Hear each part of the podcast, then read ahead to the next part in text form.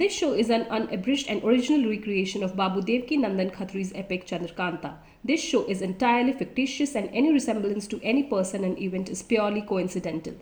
आप सुनना शुरू कर चुके हैं चंद्रकांता ये बाबू देवकी नंदन खत्री की महागाथा का हुबहू पाठन है दूसरा भाग सत्रहवा बयान एक बहुत बड़े नाले में जिसके चारों तरफ़ बहुत ही घना जंगल था पंडित जगन्नाथ ज्योतिषी के साथ तेज सिंह बैठे हैं बगल में एक साधारण सी डोली रखी हुई है। पर्दा उठा हुआ है। एक औरत उसमें बैठे तेज सिंह से बातें कर रही है। ये औरत चुनार के महाराज शिवदत्त की रानी कलावती कुंवर है। पीछे की तरफ़ एक हाथ डोली पर रखे चंपा भी खड़ी है। महारानी, मैं चुनार जाने में राज़ी नहीं हूँ। मुझको राज्य नहीं चाहिए। महाराज के पास रहना ही मेरे लिए स्वर्ग है। अगर वे कैद हैं तो मेरे पैर में भी बेरी डाल दो, मगर उन्हीं के चरणों में रखो। तेज सिंह, नहीं, मैं ये नहीं कहता कि ज़रूर आप भी उस कैद खाने में जाइए जिसमें महाराज हैं। आपकी खुशी हो तो चुनार जाइए, हम लोग बड़ी हिफाजत से पहुँचा देंगे। कोई ज़रूरत आपको यहाँ लाने की नहीं थी। ज्योतिषी जी ने कई दफ़े आपके पतिवता धर्म की तारीफ़ की थी और कहा था कि महाराज की जुदाई में महारानी को बड़ा ही दुख होता होगा। यही जान हम लोग आपको ले आए थे, नहीं तो खाली चंबा को भी छुड़ाने गए थे। अब आप कहिए तो चुनार पहुँचा दे, नहीं तो महाराज के पास ले जाए, क्योंकि सिवाय मेरे और किसी के ज़रिए महाराज के पास नहीं पहुँचा जा सकता। और फिर महाराज जाने कब तक कैद रहेंगे? महारानी, तुम लोगों ने मेरे ऊपर बड़ी कृपा की। सचमुच, मुझे महाराज से इतनी जल्दी मिलाने वाला और कोई नहीं, जितनी जल्दी तुम लोग मिला सकते हो। अभी मुझको उनके पास पहुंचाओ। देर मत करो। मैं तुम लोगों को बड़ा जस मानूँगी। तेज सिंह तो इस तरह डोली में आप नहीं जा सकती। मैं बेहोश करके आपको ले जा सकता हूँ। महारानी, मुझे ये भी मंजूर है। किसी तरह वहाँ पहुँचाओ। तेज सिंह अच्छा तब लीजिए, इस शीशी को सूंघिए। महारानी को अपने पति के साथ बड़ी मोहब्बत थी। अगर तेज सिंह उनको कहते कि तुम अपना सर दे दो तब महाराज से मुलाकात होगी तो वो उसको भी कबूल कर लेती। महारानी बेखटक सीसी सूंघकर बेहोश हो गई। ज्योतिषी जी ने कहा, अब इनको ले जाइए, उसी तहखाने में छोड़ आइए। जब तक आप ना आवेंगे, मैं इसी जंगल में रहूँगा। चंपा को भी चाहिए कि वो विजयगढ़ जाए। हम लोग तो कुमारी चंद्रकांता की खोज में घूम ही रहे हैं। वो क्यों दुख उठाती है? तेज सिंह ने कहा, चंपा, ज्योतिषी जी ठीक कहते हैं। तुम घर जाओ। कहीं ऐसा न हो, फिर किसी आफत में फंस जाओ। चंपा ने कहा, जब तक कुमारी का पता न लगेगा, मैं विजयगढ़ कभी न जाऊँगी। अगर मैं इन बर्दा फशरोसों के हाथ फंसी तो अपनी ही चालाकी से छूट भी गई। आप लोगों ने मेरे लिए कोई तकलीफ़ ना करनी पड़ी।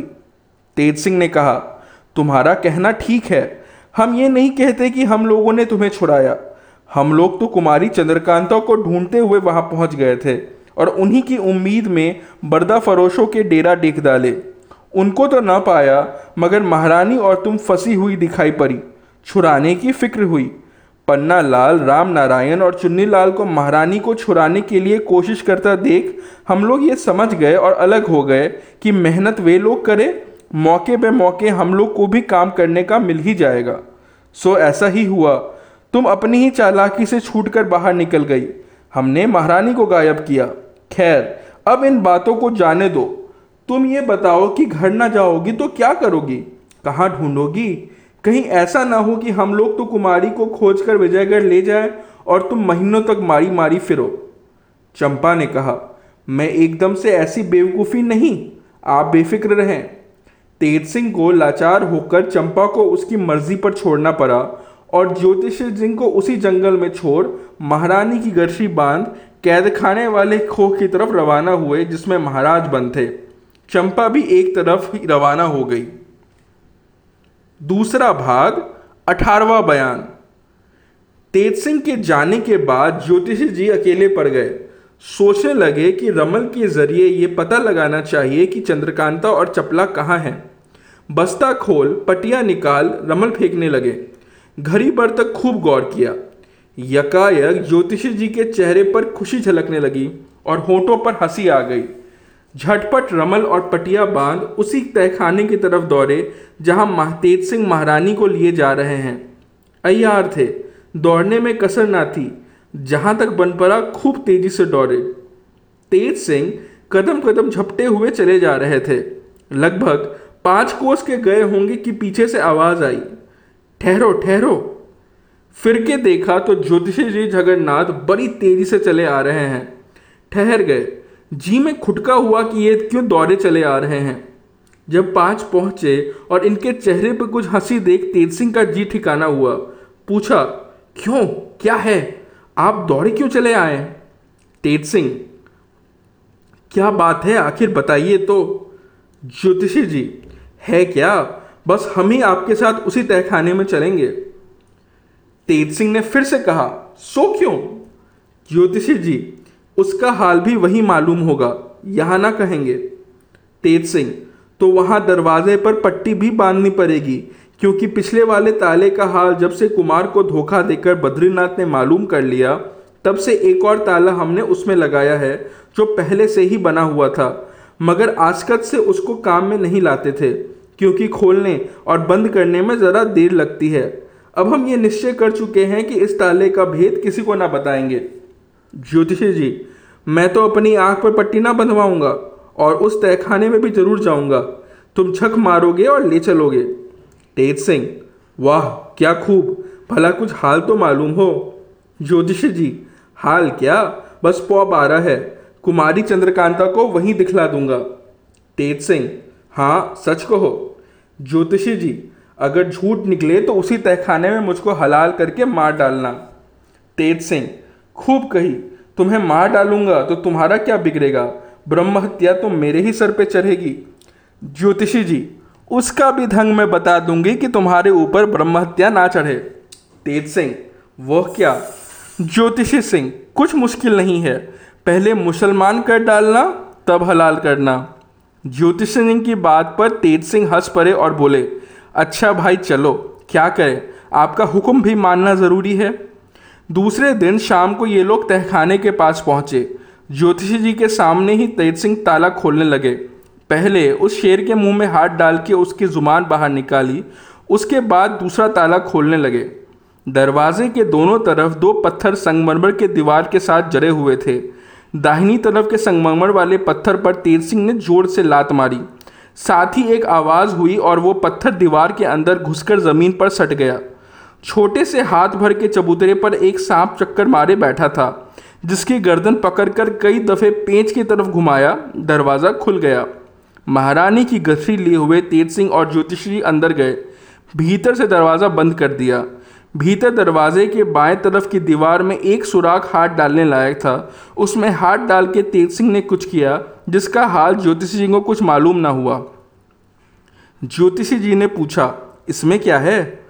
तेज सिंह ने जवाब दिया, इसके भीतर एक किल्ली है, जिसके घुमाने से वो पत्थर बंद हो जाता है, जिस पर बाहर मैंने लात मारी थी और जिसके अंदर सांप दिखाई पड़ा था। इस सुराख में सिर्फ़ उस पत्थर के बंद करने का काम चलता है, खुल नहीं सकता। खोलते समय इधर भी वही तरकीब करनी पड़ेगी जो दरवाजे के बाहर की गई थी। दरवाज़ा बंद कर ये लोग आड़े बढ़े। मैदान में जाकर महारानी की गठरी खोल उन्हें होश में लाए और कहा, हमारे साथ चली आइए, आपको महाराज के पास पहुँचा दे। महारानी इन लोगों के साथ साथ आगे बढ़ी। तेज सिंह ने ज्योतिषी जी से पूछा, बताइए चंद्रकांता कहाँ है? ज्योतिषी जी ने कहा, मैं पहले कभी इसके अंदर आया नहीं और सब जगह मेरी देखी हो। अब आगे चलिए और महाराज शिवदत्त को ढूंढिए। चंद्रकांता भी दिखाई दे जाएगी। घूमते फिरते महाराज शिवदत्त को ढूंढते, ये लोग उस नाले के पास पहुँचे जिसका हाल पहले भाग में लिख चुके हैं। यकायक सभी की निगाहें महाराज शिवदत्त पर पड़ी, जो नाले के उस पार एक पत्थर के ढोके पर खड़े होकर मुँह किए कुछ देख रहे थे। महारानी तो महाराज को देखकर दीवानी सी हो गई। किसी से कुछ ना पूछा कि इस नाले में कितना पानी है या उस पार कैसे जाना होगा। झट कूद पड़ी। पानी थोड़ा ही था, पार हो गई और दौड़ कर रोती हुई महाराज शिवदत्त के पैरों पर गिर पड़ी। महाराज ने उठाकर गले से लगा लिया। तब तक तेज सिंह और ज्योतिषी जी भी नाले के पास पार कर महाराज शिवदत्त के पास पहुँचे। ज्योतिषी जी को देखते ही महाराज ने पूछा, क्यों जी? तुम यहाँ कैसे आए? क्या तुम भी तेज सिंह के हाथों फंस गए? ज्योतिषी जी ने कहा, नहीं, तेज सिंह के हाथों क्यों फंसेंगे? हाँ इन्होंने कृपा करके मुझे अपनी मंडली में मिला लिया है। अब हम वीरेंद्र सिंह की तरफ़ हैं, आपसे कुछ वास्ता नहीं। ज्योतिषी जी की बातें सुन महाराज को बड़ा गुस्सा आया। लाल लाल आँखें कर उनकी तरफ़ देखने लगे। ज्योतिषी जी ने कहा, अब आप बेफायदा गुस्सा करते हैं। इससे क्या होगा? जहाँ जी में आया, तहाँ रहें। जो अपनी इज़्ज़त करे, उसी के साथ रहना ठीक है। आप खुद सोच लीजिए और याद कीजिए कि मुझको आपने कैसी कैसी कड़ी बातें कही थी। उस वक्त ये भी ना सोचा कि ये ब्राह्मण है। अब क्यों मेरी तरफ़ लाल लाल आँखें करके देखते हैं? ज्योतिषी जी की बातें सुन महाराज शिवदत्त ने सर नीचा कर लिया और कुछ जवाब ना दिया। इतने में ही एक बारीक आवाज़ आई। तेज सिंह? तेज सिंह ने सर उठा के इधर उधर देखा, जिधर से आवाज़ आई थी। चंद्रकांता नज़र पड़ी, जिसे देखते ही इनके आँखों में आँसू निकल पड़े। हाय, क्या सूरत हो रही है? सर के बाल खुले हैं। गुलाब सा मुँह कुहला गया है। बदन पर मैल चढ़ी है। कपड़े फटे हुए हैं। पहाड़ के ऊपर एक छोटी सी गुफा के बाहर खड़ी तेज सिंह तेज सिंह पुकार रही है।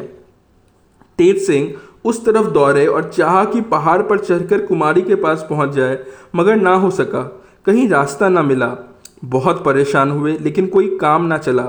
लाचार होकर ऊपर चढ़ने के लिए कामंद फेंकी, मगर वो चौथाई दूर भी ना गई।